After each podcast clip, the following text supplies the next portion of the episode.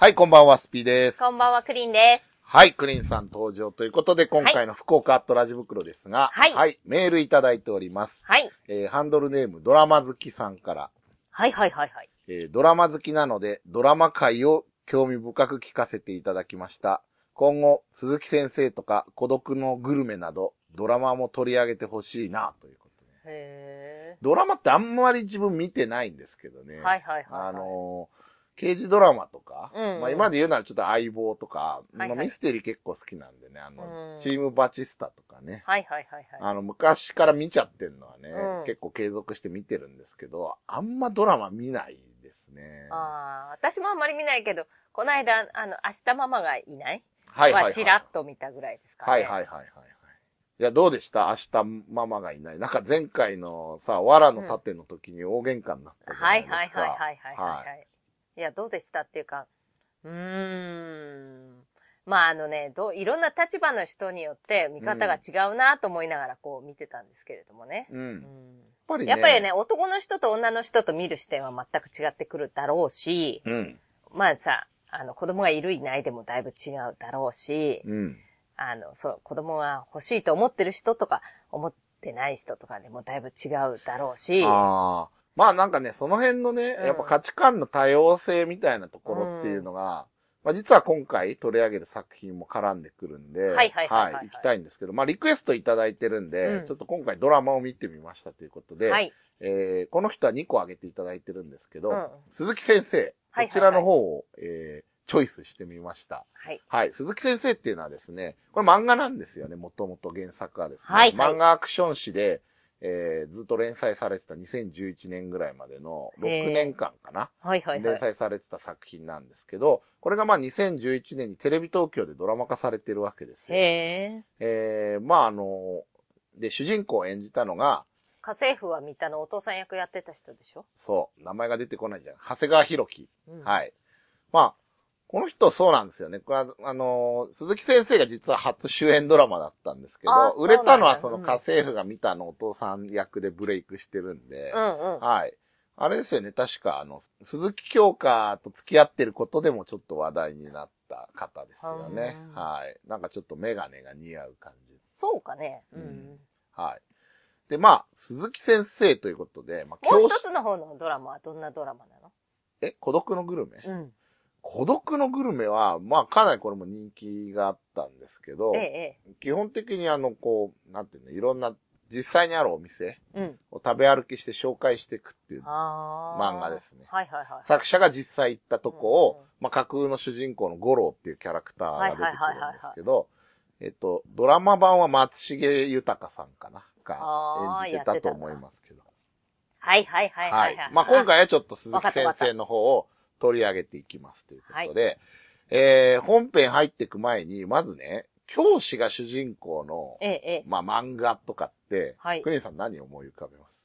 教師が主人公？はい。いや、青春ものって結構ほら、あの、学園とかあれだけど、金八先生とか。まあまあ、金八先生はあまりにも有名ですよね。うんで、まあ、金八先生系っていうとさ、そこから派生するパターンでさ、うん。あの、主人公の教師がどんどん破天荒になるパターンで、はいはい、まあ、例えば GTO っていうね、はいはいはい、あの、はい。これあの、湘南純愛組っていう、うんまあ、ヤンキー漫画の主人公の片方の鬼塚が、はいはい。あの、教師になっちゃって、うん。まあ、その破天荒な、その、う。うんん、あの、教師としての、こう、なんだろうね、ねこう、不良で培った経験で、こう、生徒を、こう、問題児とかを、こう、はいはいはいはいあの、なんて言うんだろうね、こう、教育していくっていうか、うんまあ、その、そういうドラマですね。あとは、極戦っていうね、これも流行りましたね。。これはあの、えっ、と、仲間由紀恵が主演だと思うんですけど、まあ、極道の。何代目かのこう、ね、家がヤクザの、はいはいはいうんはい。あの、女の人なんですけど、怒るとめちゃめちゃ怖いっていうね。うんまあまあなんかだからちょっとその辺はこう、金八先生からの系譜じゃないですか。はいはいはい。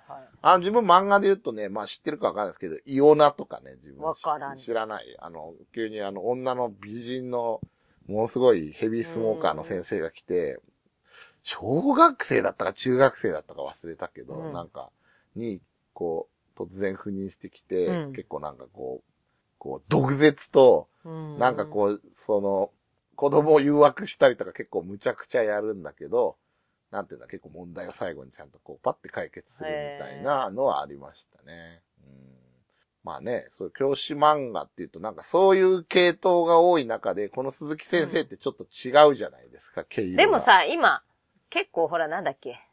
天海祐希がやってた、あの、女王の教室ですね。教室これ結構問題になって、なってううん。んスポンサーが降りる降りないとかって放送できなくなりそうになったね。やっぱり、うんこうなんか教育問題とかってやると、はいなんか急になんかデリケートになるかなっていう部分はありますね。うん。まあ、マイッチングマチコ先生とかもそうですけどね。ああ、そう。それも、あれなの？なんか問題になったの？あんなの全然問題にならないぐらいのおかしな、あの、お、お話じゃない。いや、違う、問題になったとかじゃなくて、教育漫画っていう教育じゃない、先生が主人公の漫画のというと、うんうん。まあ、マイッチングマチコ先生なんかもそうなんですけど、はい。で、まあ、やっぱりね、こう、教育ものってなるとう、んすごいこう、なんて言うんだろうね、急にこう、いろいろこう、ざわつくというか、うん。なんか僕嫌なんですよね、そういうのね。そうなんだ。うん。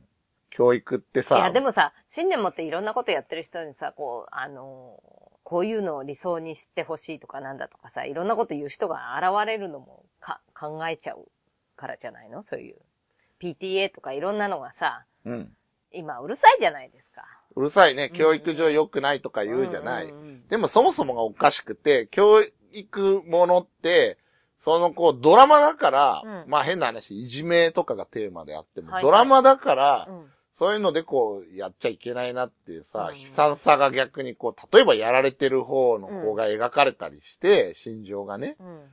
なんかそういうことしちゃ本当に実際いけないなっていう風になるもんであって、うん。それ放送したらいじめが増えるとかではないでしょって話なんでね。だから、まあまあなんかあんまりこの間のね、だからそれこそ明日ママがいないと同じで、うんうん。ちょっとなんかそのテーマ性がね、あの、ガンガンいじめてね、気に入らないやつは自殺に追い込めみたいな作品だったらまずいですけど、うん。そうじゃないのに、なんか最後まで見ないで、表層的なうん。それを描いてるってだけで、あなたこの漫画知らないでしょみたいなさ、うん。キーキー騒がないでよ PTA のおばはんたちやって思うわけですよ。いやでもさ、ほら、その回を始まって、そう、何日、もうすぐ次の日とかにさ、うん、そのドラマの話とかが、あの、学生の間でこう、うん話題になったりとかして、こう、またすぐあるわけじゃないですか。話をそんな展開を待ってられないわけですよ、当事者たちは。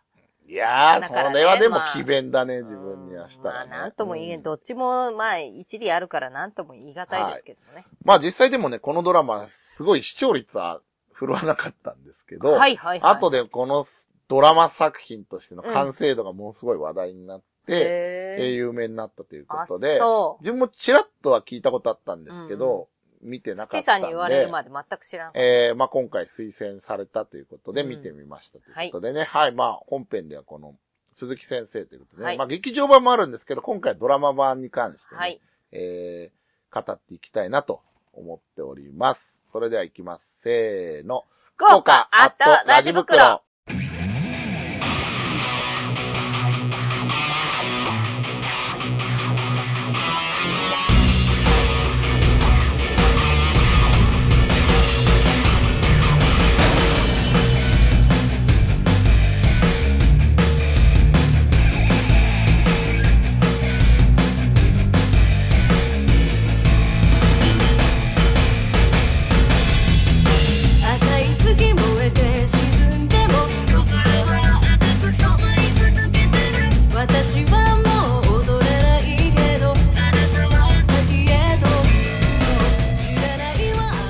はい、それでは、先生ということで、はいはい。どっから語っていこうかなと思うんですけど、個人的にはね、あの、あんまり自分学園ドラマって、はいはいはい。見ないんですけど、生徒さんの演技が非常に良かった。今のさ、子役って結構、子役でもないけどさ、もうだいぶ大きくなってるかはいはい。ら、あんなもんじゃない？あんなもんです。うん。いや、でも、なんて言うんだろう、結構、棒読みみたいになっちゃったりとかしがちなのに、すごいいい演技してました。よ。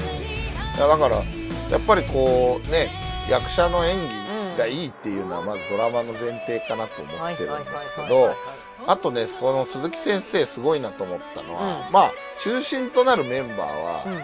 結構決まってはいるんですけど、はいはいまあ、例えばあの、小川聡美っていうね、はいはい。あの、土屋太鳳さんかな、これ結構売れてる女優さんですけど、がやってた、まあ、女の子が、あ、マドンナ的な子ね。そう、まあ、なんだろう、どちらかといえばかなり古風なタイプですよね。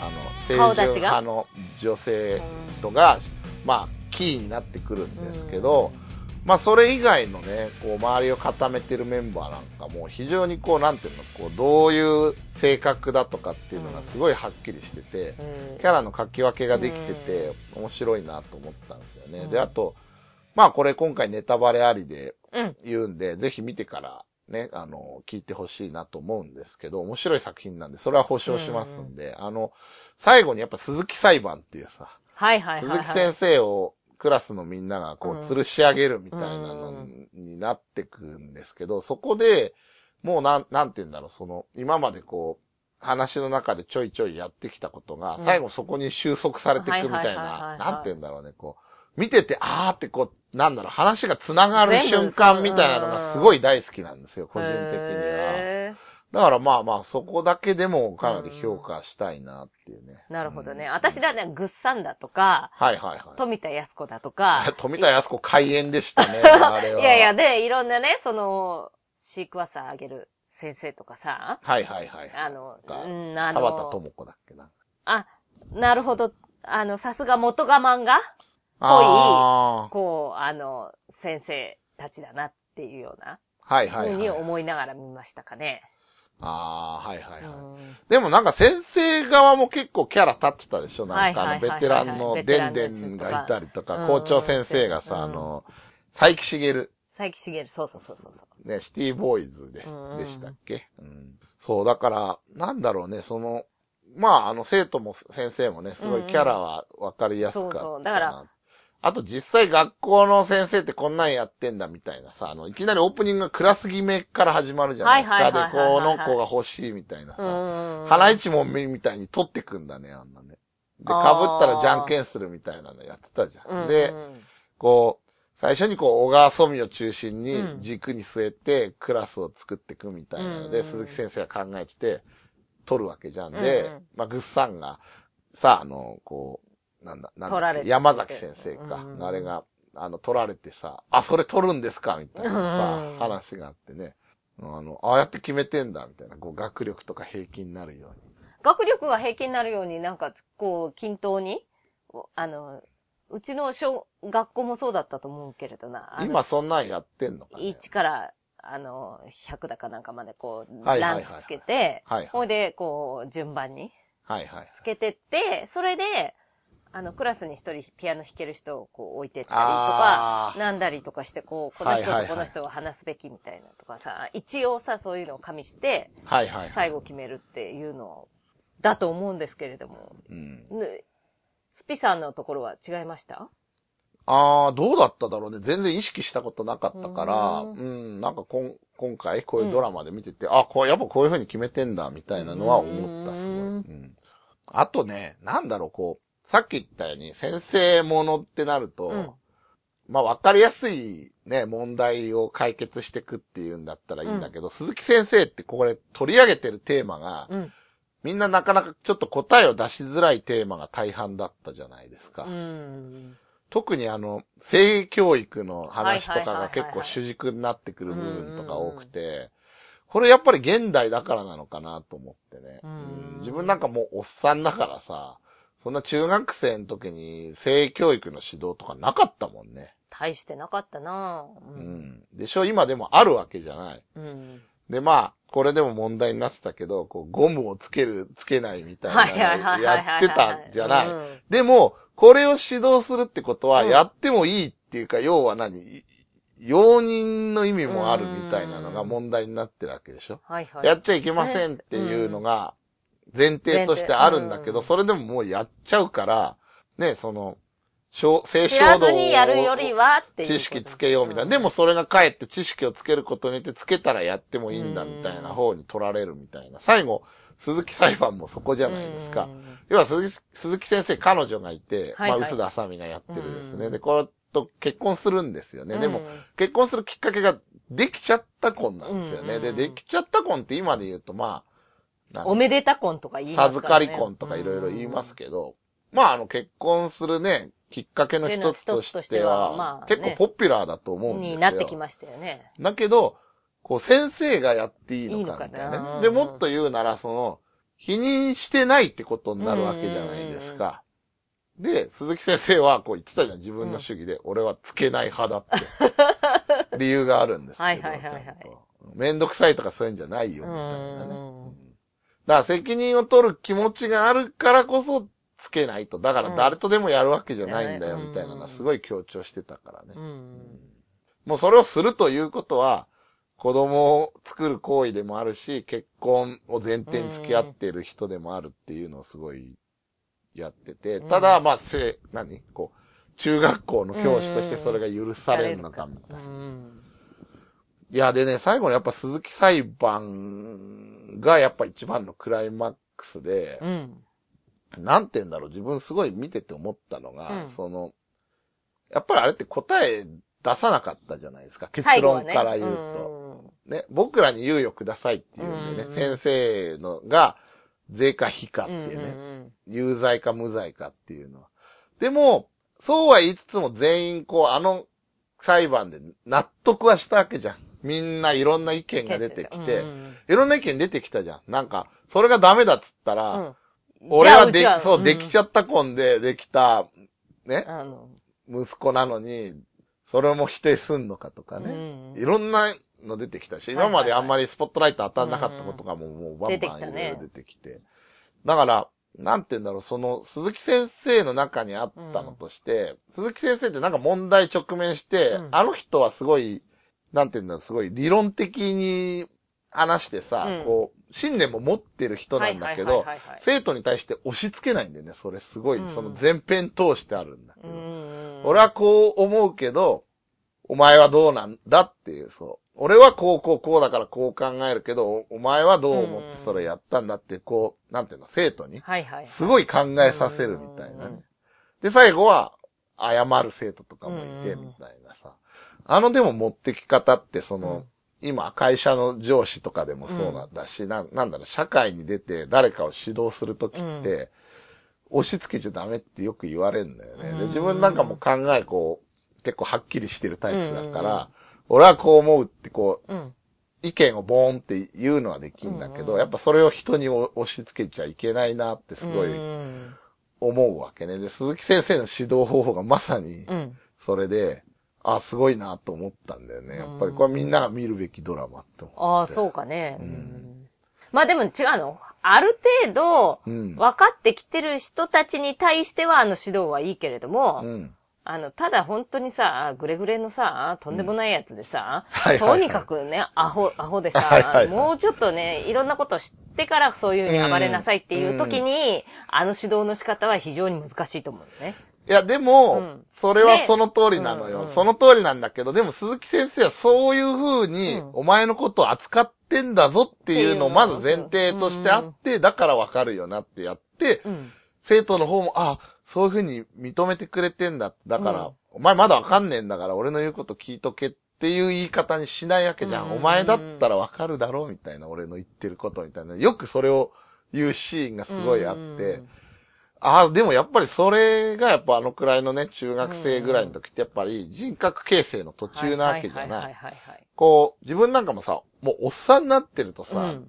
こう今までの生きてきたあれだとかさ、うん。こう、やってきたので、うん。ある程度こう固まっちゃってはいんだよね。でも、中学生だからこそ、その、こうなんて言うんだろう、いろんな考え方があるみたいなのを知って、まだまだ自分をこう、これからいろんな風に変えていけるわけじゃない。うんだからこそ、なんかいいんじゃないか。だからその最後の裁判でもいろんな意見が出て、うんね、いろんな環境の人によって思ってること違うんだっていうさ、なんかいろいろ出てきたじゃん。うんなんかこう、結婚すればいいんじゃないかとか、はい彼女であれ、うん正式に付き合ってればね、うんその、いいんじゃないかとかね。もういろんな意見出てきたけど、それってでも、そいつの価値観じゃんってことなんだよ、うん結局。で、これが正しいみたいにやるってことは、やっぱ価値観を押し付けてることになるから、うんその、最後あの、竹地くんって、メガネかけてて、あの、学級委員ね。学級委員で途中でなんかちょっとぶっ壊れちゃって、暴走して、ね、の出てこれなくなっちゃったんだけそど、まあ、また回復して出てきて、うん。最後こう、クラスのあれよね、うん。僕がやっぱり一番、司会議事進行、議長は僕なんだ、みたいに言って、こう、立ち直ってくね、うん彼が最後に鈴木先生の言葉を借りて言うんだけど、うんそう、僕らはつけることが許されているっていううね。ん。だから、なんて言えばいいんだろう、その、いろんな考えがあって、うんそれを、こう、認めようよみたいなのが、あのドラマの最後、答えは出さない。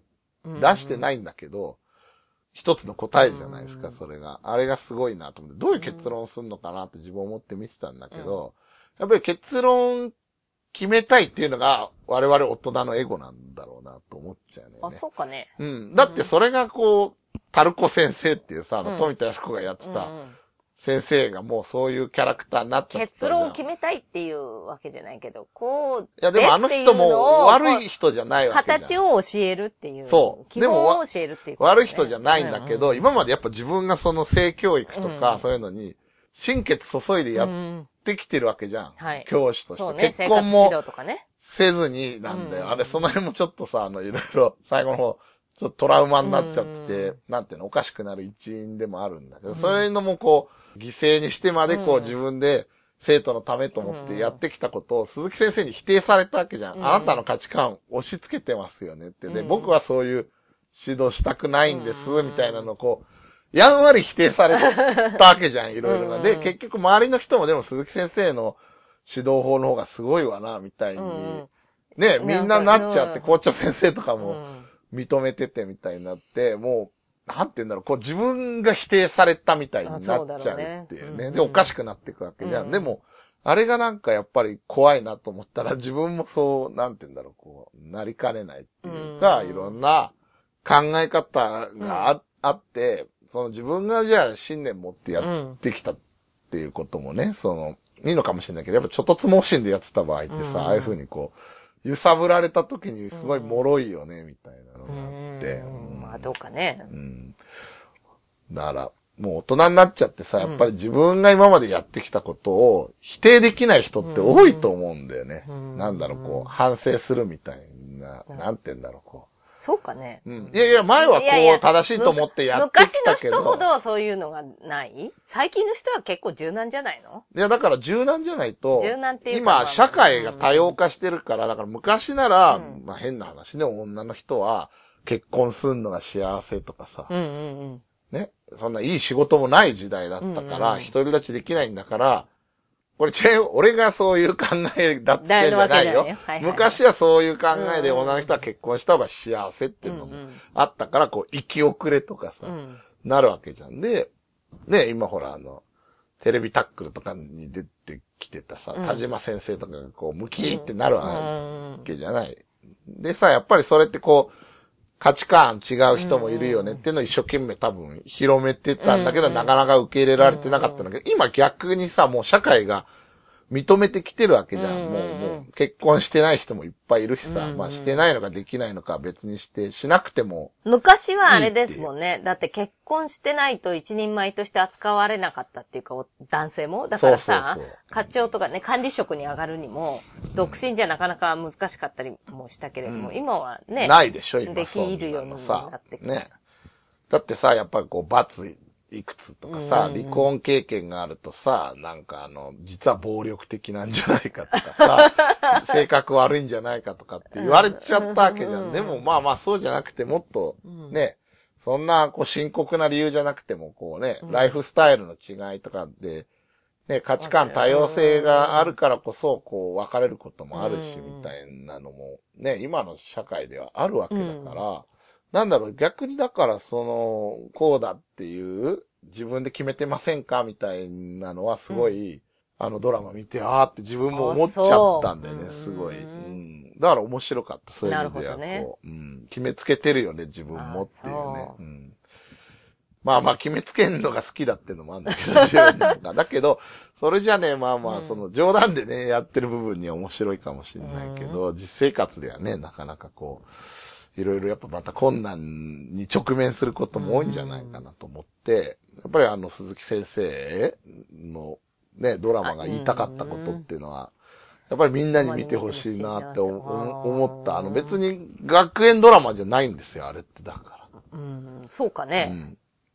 まあでもね、クリーンさんが言ってた部分も一個わかるような気がするんだよな。何何う例えばさ、なんかこう、まあドラマとかでよくあるんだけどさ、ね、なんとかなんとかした方がいいんじゃないですかねって、こう、私の言ってる意味わかりますよね、みたいなのでさ、こう、切れ者同士の会話みたいなのってないですか？例えば二人の人物が出てきて、うんうん。両方とも優秀優秀ってキャラ同士の会話って、なんか、こう、皆まで言わなくても、うん。こう、うん成り立つみたいなとこあるじゃない。あれ片方がバカだったら、うん。無理じゃないですか。全然かっこいいシーンが台無しになるじゃないですか。うんうん。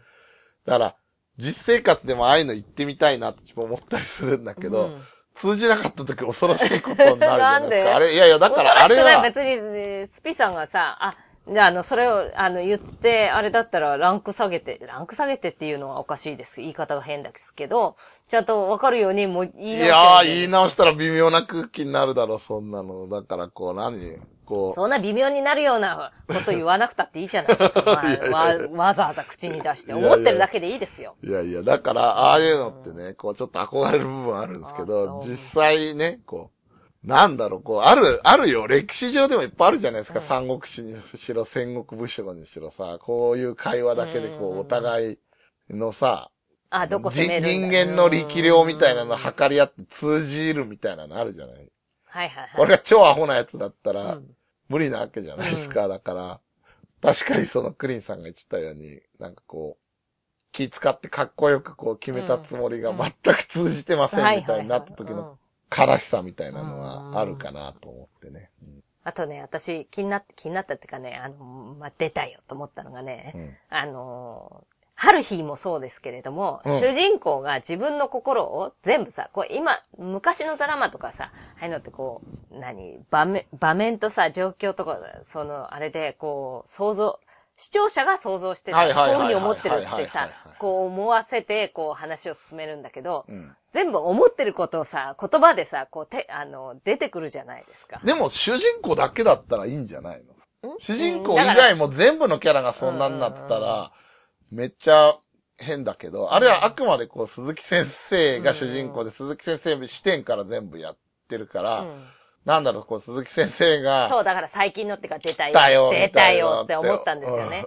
あとね、もう一つは、確かに理想みたいですけれども、うん。今の先生、忙しくてあんなことね、なかなかしてられないからかわいそうだなと思ったりもしたんですけれどもね。うん。でもやっぱりその理想を求めてみんな教育者やってんじゃないの、そう。ただ給料もらいたいだけでやってるやつはやめるべきだと思う。最初理想を持って入るけれども、あまりのさ、その、うん。こなすのに精一杯になってさ、ねね。なかなかあそこまで行く先生少ないんじゃないかななんて思いながら、で、教育ってやっぱ一番どこも、なんだろうね、社会に出てからもそうなんですけど、例えば自分の会社なんかでもそうなんだけど、こう優秀な、こう、例えばまあ自分は営業なんで優秀なセールスみたいなのがこうポッポッポって出てきたとして、じゃあ、それにこう次続くのをどうやって作っていくのか。ね、だからその人がじゃあ出世して売らなくなっちゃったら、うん。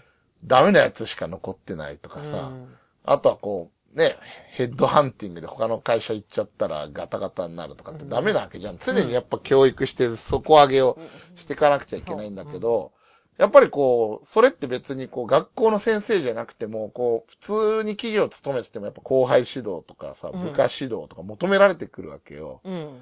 だから、そこって、なかなかこう意識してやらないうん。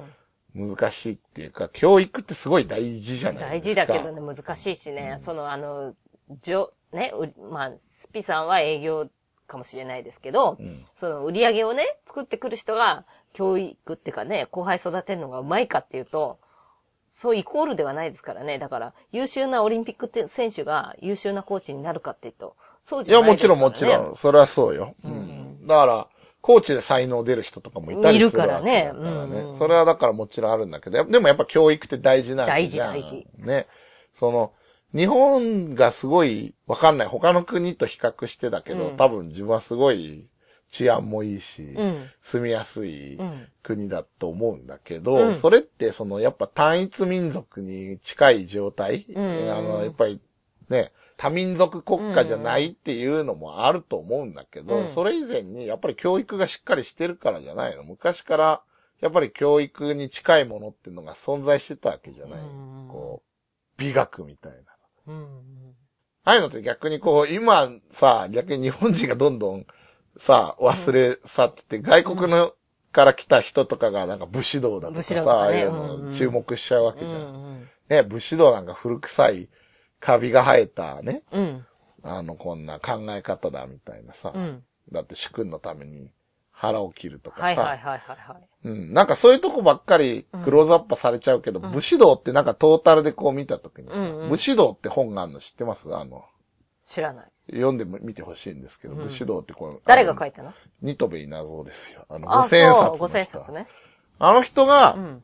書いたんで、あの、富国強兵じゃないけど、あの、日露戦争の時に武士道って本があ、そうなんだ。出た。で、それによって。それ何あの、日本語で出たの？あの人、あれだよね。留学してたから、あれ。えっとね、外外人向けに、その、日あ本はこういうそうそうそうそうもんですよっていうような感じで、そ武士道って書いたの。確か奥さんも。も外国の方だよね、ニトベイナゾー。確かね。で、そのなんか、外国に向けて、日本人ってこういう民族なんですっていうかね、こういう考えをした人たちなんですみたいなのを書いて、すごい世界中から称賛されたっていうのが確かニトベイナゾーなんだけど、あ、そう？武士道って有名ですよ。あ読んでみてください、ぜひ、あそう？ん。奥さん外国だっけ？だったような気するけどな。そう。まあちょっと。あそうかも。そうか。あうん。の、あの詳しくないからね、それはね、その、武士道って本がいいよって話なんで。うんはい。なのでね、なんかだからそういう意味では教育の大事さっていうのはうんうん別に先生だからっていうね、い家でも同じじゃない。親だったら子供やっぱ最低限はいはいはいはい。教育しないといけない。うんうん。学校が教えるのってあくまで勉強なはずなのに、うんうんだからそこで、そこでもや、出てたよね。あの、学校で教えることじゃないようなことでもさ、うん今、家庭で教えられないから学校でお願いしますみたいなの、もうテーマに入ってましたね。入ってた入ってた。先生に呼ばれる、れ先生が呼ばれるってことでしょ？うんうんいや、だから、あの、そういうのも含めてさ、やっぱり教育って全員が関係してくると思うんで、社会に出たらね。うん。多かれ少なかれ。だからなんか、すごい、そういう意味では、教育の大事さみたいなのとか、その、じゃあ、いろんな価値観の人うん。が存在する中で、どうやってじゃあ、こう、指導していけばいいのかみたいなのが、すごい含まれた、うん。いい作品。すごい議論がやっぱりこう、盛り上がるはいはい。作品。だからラジオで取り上げるのにも、結果としてはね、こうんう、すごい素晴らしいうん。作品だったかなと思ったんですよね。うんまあ、劇場版もちょっと見たいですけどね、またね。うん、まあね、どんな風に作ってあるのか。うんあと結構やっぱり深夜枠だったと思うんだけど、うんやっぱ性教育とかの部分、うん。えー随分やってたよねやってて、うんでも、まあだから、それは、あれかなと思う。あの、成人漫画でしょ？あれって。成人じゃないのかな？少年漫画に載ってたの？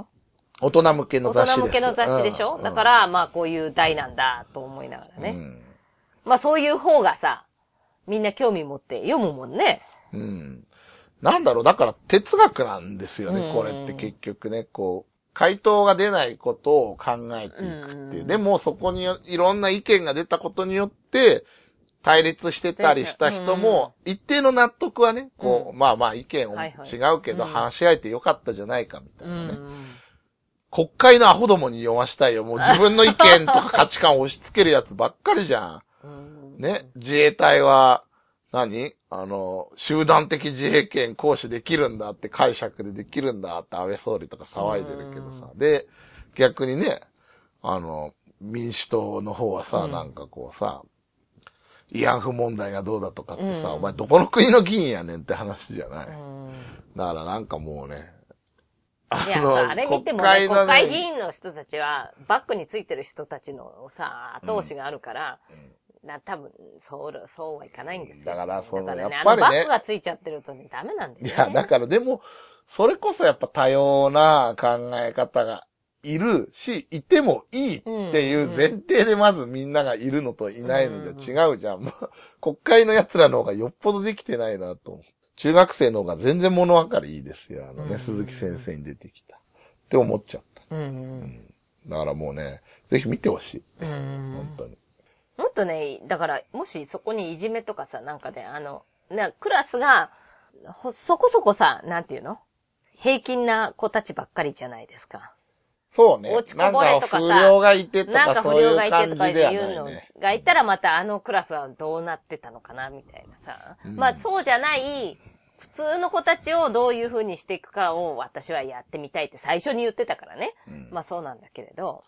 まあまあでもそれも今風じゃないの？必ずヤンキーがいるってさ。ヤンキーではいないけれどもさ、あの、リーダー格がいて、うんちょっとあの、あいつ生意気だよなっつってさ、こう、うん頭まあ、潰す、そうね。出てくる杭を潰す子たちはさ、いると思うんですよね。ああ、まあどういう位置づけの学校かっていうのもあるんだけどね、あそこがね。結構、あれなのかな、優秀な感じのとこなのかもしんないけどね。うん。そう。だから、ね、なんかちょっと今までのそのうん教師漫画と呼ばれるものとは一線を画してるかなっていうのは感じましたね。うん。まああとは、どうだろうね、そう。そうね、あの、やっぱりあと最後、あの、なんだっけ、給食のなんか酢豚がなくなるとかなくならないみたいな話もあったじゃん。あれとかも、ちゃんと最後繋がってんだよね。はいはいはいはい。あの、なんか、食いしん坊な子がさ、うんうんあの、酢豚のことか、みたいにうん言うシーンがあってさ、要は、酢豚は少数意見だから、なしでいいっうん。ていうね。切り捨てていいっうん。ていう。それ、やっぱりやっていくのは良くないよねって。だから、酢豚の多様性を認めるっていうことも大事っていうことなんだよね、あれ。はい。あの、個人的にね、あの、すごいなと思ったのが、その、やっぱり伏線がいろいろ収束していくはいはいはいところでい。、その最初にやってた話がやっぱ鈴木裁判の中にも活かされてたりして、うん。あそういう意味ではすごい構成が素晴らしい作品だなと思って。ああ、そう。うん。まあ、特にあの、こう、後半の方でさ、なんか他のクラスうんにいうてさ、あの、グッサンなんかをさ、あの体育教師をさ、ええこう、辞職に追い込むきっかけになったあの人気投票とかを、ん。はいはいはいやってたはい。神田さんってキャラがいるんですけど。神田さんっていう名前でしたっけ？はいはいはいはいはい。で、あとなんかこう、あの人が、こう、最後、タルコ先生と外から、うんうん。なんかこモニターでう、見モニてましたよターで監視ね。させたりとかしてたじゃないですか。はいであの子が、ただなんか最後にその鈴木先生のクラスにいたかったみたいなことを言ってて、てそれで、鈴木先生はこう、どっかから自分がこう、彼女を外して、うん。彼女も多分優秀なんでしょ多分優秀なのを外しうん小川聡美を入入れ、れたと、自分のこう、うんなんていうの、クラス作りのためにっていうのをやったっていうことをどっかから。ぐっさんから聞いたぐっさんから聞いたのか。だから、それがね、きっかけでああいうことを仕掛けられてたみたいなのに気づいて、はーって鈴木先生も思うみたいなシーンがあって、そういう意味ではほら最初にクラス替えのシーンから始まってたりするから、すごいなと思って、やっぱ投資で全部見るドラマかなと思って、なるほどね。ね。うんうんで、やっぱりね、あのーこう、日本のドラマってさ、うん。まあ自分が言う、よく言うと思うんですけど、やっぱり役の俳優ありきなとこあるじゃないですか。ああ、あのスピさんがよく言う、あれですか。事務所の力が強いってやつなんです。ジャニー、ジャニーズを出して、そうそうそうそうそう。あの、それらしい、あの、その人に合ったドラマにするみたいな。えっ、とね、いや、それはもうほんと一部のうん大物だと思うんで、キムタクに合ったドラマやろうとか、そういうのはあると思うけど、基本はまずドラマをこれやりますって決まるじゃん。うん。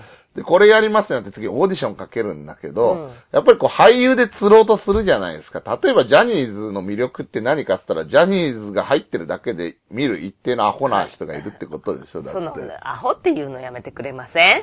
だけどそれに興味なくても見るわけでしょ、とりあえず。そのファンの人たちが見るでしょって普通に言えばいいでしょ？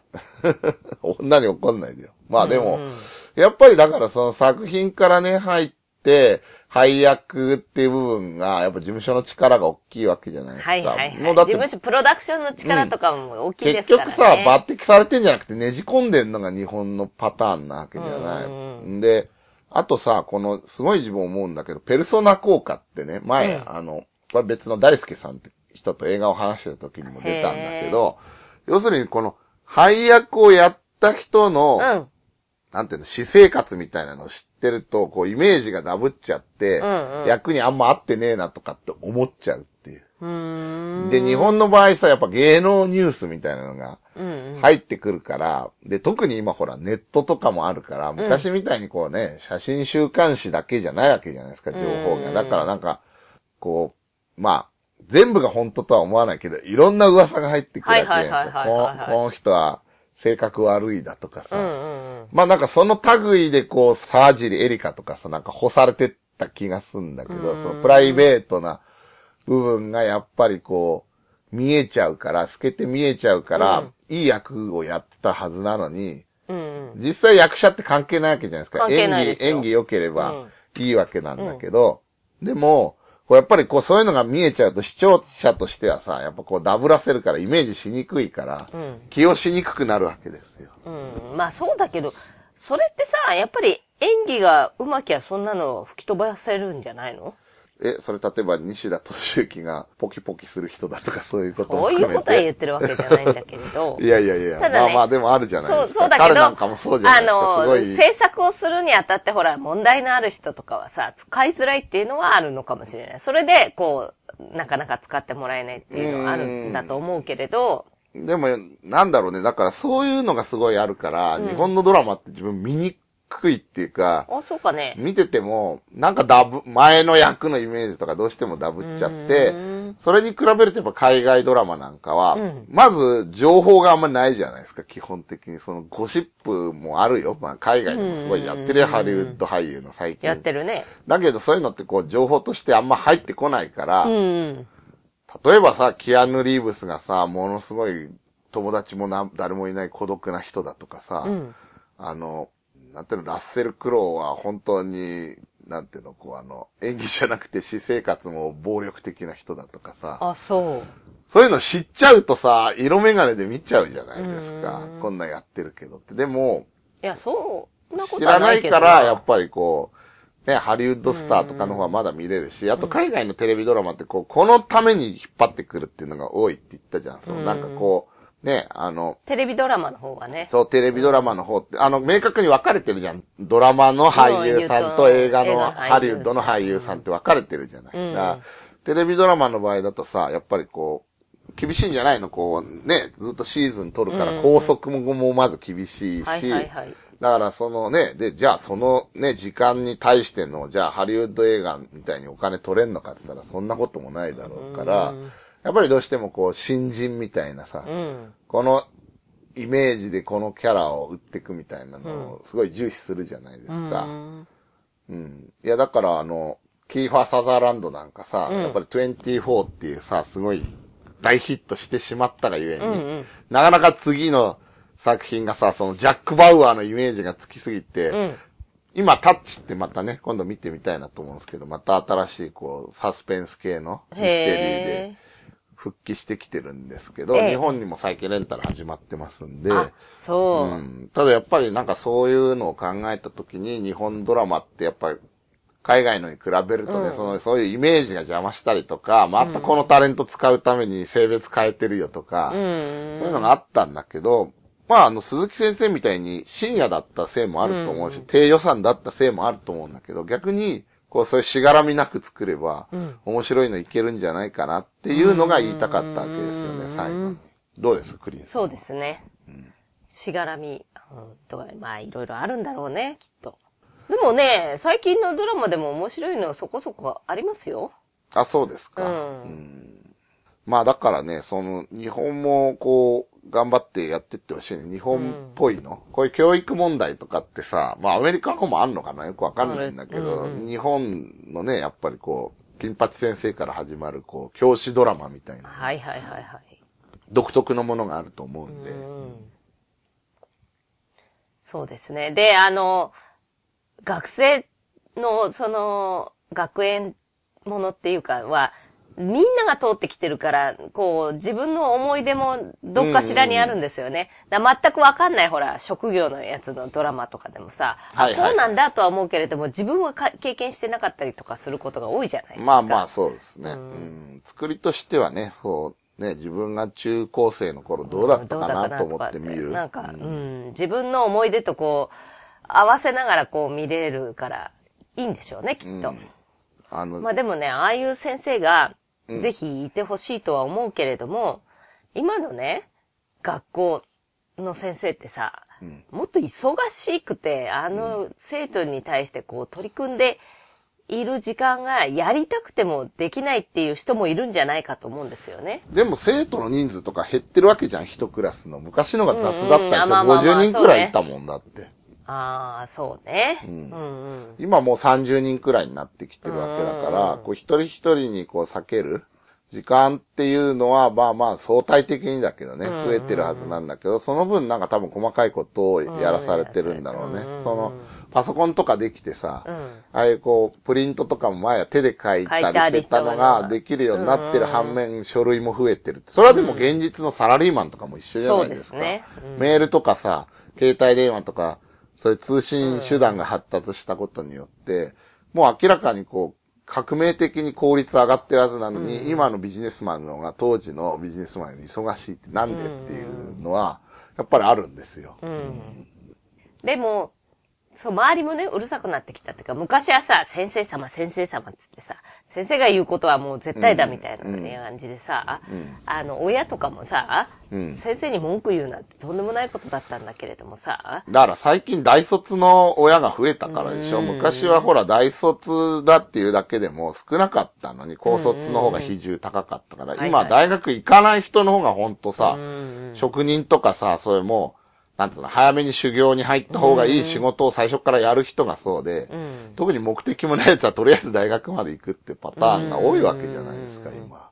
うんそういうのもあると思うよ、だから。うん何大のくせにみたいにさ、大学とかと関係ないじゃん、関係教育ってないうのはね。うんうんまあでも、ね、やっぱり勉強をね、こう教えるってなると、やっぱ先生が頭いいかどうかみたいなのも気になっちゃうんだろうけどね。うんまあそういう意味では、あの、非常にやりづらいとはやり。づらいと思いますよ。でもそれも実際のビジネス現場でもあることで、うん例えば、いやいや、ねいっぱいあり上司の方が。若いとかあるわけじゃんだってそれも同じじゃないですか。あの、親にこう、ね、うち、ね、学校としてはこうやるんですって説明しなきゃいけないと同じように、年上の部下とかがいたりするわけだから、うん会社でも。それに対してもこう、ちゃんと指導していかなくちゃいけないわけじゃん。そう。だってなんかの漢字をやるにしたって、うん。あの、やったことのある人とかと、もうやんないで文句言う人とかっていっぱいいるじゃないですか。ね、漢字結構大変で、はいはい。まあね、あの、経験を積んだ人はそこそこ上手いかもししれないけれども、まだ初期段階の人とかって、うん結構ね、抜けてたりとかするときに、うんその前に、こうね、アドバイスして、こうした、ああしたって、こう言ってくれたり、協力してくれたりするならいいんだけれども、その時、あの、もうね、宴会の時に料理が少ないの。うんあの、この金でこれかとかさ、うんあの、こうしたこうしろとか、ああしろとかうるさい人いるじゃないですか。まあ、漢字やんないくせに文句言う、文句言う人ねうんだからさ、そういう人がね、だから、学校の中でも多いんだと思いますよ。うん大変だと思う。頑張ってっていう感じです。あーあ、あとなんだっけ、鈴木先生でやいったのろんな先がさ、生がいると思いますけど。問題児の方にやっぱ、うんこう力を注いじゃうから、なんか言ったよね、こう地味な女の子の話。はいはいはいはいはい。鈴木先生が、うんその、こういう教育してこうっていうふうに、覚醒するきっかけになった話っていうのがうんすごいいい話で、あの、地味な女の子がいて、うん手かかんないで、先生の言うこともちゃんと聞いてくれるんだけど、こう、実は不満を持ってるってことに気がついたっていうね。うん。で、どうしても先生は、こう、ね、目立つ、こうはみ出すやつをこう、うん押し込んだり、抑え込んだりする。うん。から、どうしてもそういうはみ出さない子ね。うん。手間がかかるんだけど、はみ出さない子はいいな、みたいな、ま、か、あかまってもらえてみたいに。ね。うん要するに、そういう子の犠牲に、うんその、なんていうんだろう、こう、ちゃんとやってる子の犠牲の上に学校教育が、今のね、その公立の教育って成り立ってると思って、その鈴木先生がやろうとしたのがクラスに、こう、その自分の鈴木イズムですよね。考えうるん。価値の多様性があるんだってことを、こう、自覚して、こう、みんな、その生徒による、こう、なんて言うんだろうね、こう、生徒が生徒間の問題とかに、こう、解決していけるような、うんこう、なんて、システムって言うとおこがましいけど、生徒にそういう成長を促していくみたいなね。要は自分だけでこう全部面倒見るんじゃなくて、生徒をこう成長させてっていうね。うん。だ途中であの、中村さんって言ったじゃない。あの、目立って、女の子ね。お目立ってこう、うんクラスでいろいろ気回すようそういうな。最初はちょっとなんか騒がしいうん子みたいなんで、前に座ってるさ、あの、給食かなんかの話でさ、はいはいはい。ゲロ味噌みたいにさ、うんあの、カレーかなんかをさ、ん言われてさ、食えねえみたいに怒ってた女の子いたじゃそうだっけ？ない。いたいたいた。うんうんいや、まあその男の子は要は手を添えないで食うのが、不愉快だったからお前にも不快な思いさせてやるってうんうんいううん。意味だったんだけどはいはいはいはいはいね。うんだあの辺では結構ちょっとそういうただうるさい子みたいな設定だったのに、だんだんこう、うん。なんて言うんだろう、こう、鈴木先生サポートするっていうか、ような感じねうんうんうんクラスまとめていくみたいなうん感じに育っていくみたいな過程が書かれてたじゃん。うん小川さんとも仲良くなって。はいはいはいはい。だからああいう生徒を多分作りたかったんだと思うんだよね。うんもっといっぱいね。うん。なら、あの、すごいなんか、的を得てるというか、現代的なね。現代的だなと思ったマネジメントにも通じる話してるから、別にこう、先生だけの話じゃなくて、うん実生活、実社会うんで絶対ある話だから、はいはいはいはい。うん集団生活してれば。うんでも最近のその学生ってどんなのか、なんか戻ってみたいなと思いました。いやーもうついていけないでしょ。そうかな うん、どうなんだろうね。なんでね、ぜひ、あの、皆さんも見ていただく。そうね。うんこれ議論ができる作品が好きなんですよね。そういうのを取り上げたいんですよね。面白かったで終わっちゃうんだよね。この番組3分で終わるんで、それだとうんうんうん。はい。いや、まあね、どうなんだろう。他の人は、あの、どう思うかわかんないけどそうなんですよねまあでもいいまあ、ピさんには、お、面白いドラマだったって。うん、そう。まあ私も、ああ、こういうタイプもあるんだっていうふうに、ちょっと思いました。あの、推薦されなきゃ見なかった作品なんで、ね、はいはいはい。またこういうのね、リクエストいただければね、はい、あの、いい作品に出会うきっかけっていうのもあると思うんでね、まあ、はい。自分がカバーできない範囲をね、うん。ぜひ紹介していただければまはい。た見て、感想なんかも述べていきたいなと思います。はい。それでは、えー今回は、えーテレビドラマ版の鈴木先生ということでね、はいはいはい。はい。はい、お送りしましたのはスピと、クリーンでした。はい、それでは皆さん、さようさようなら。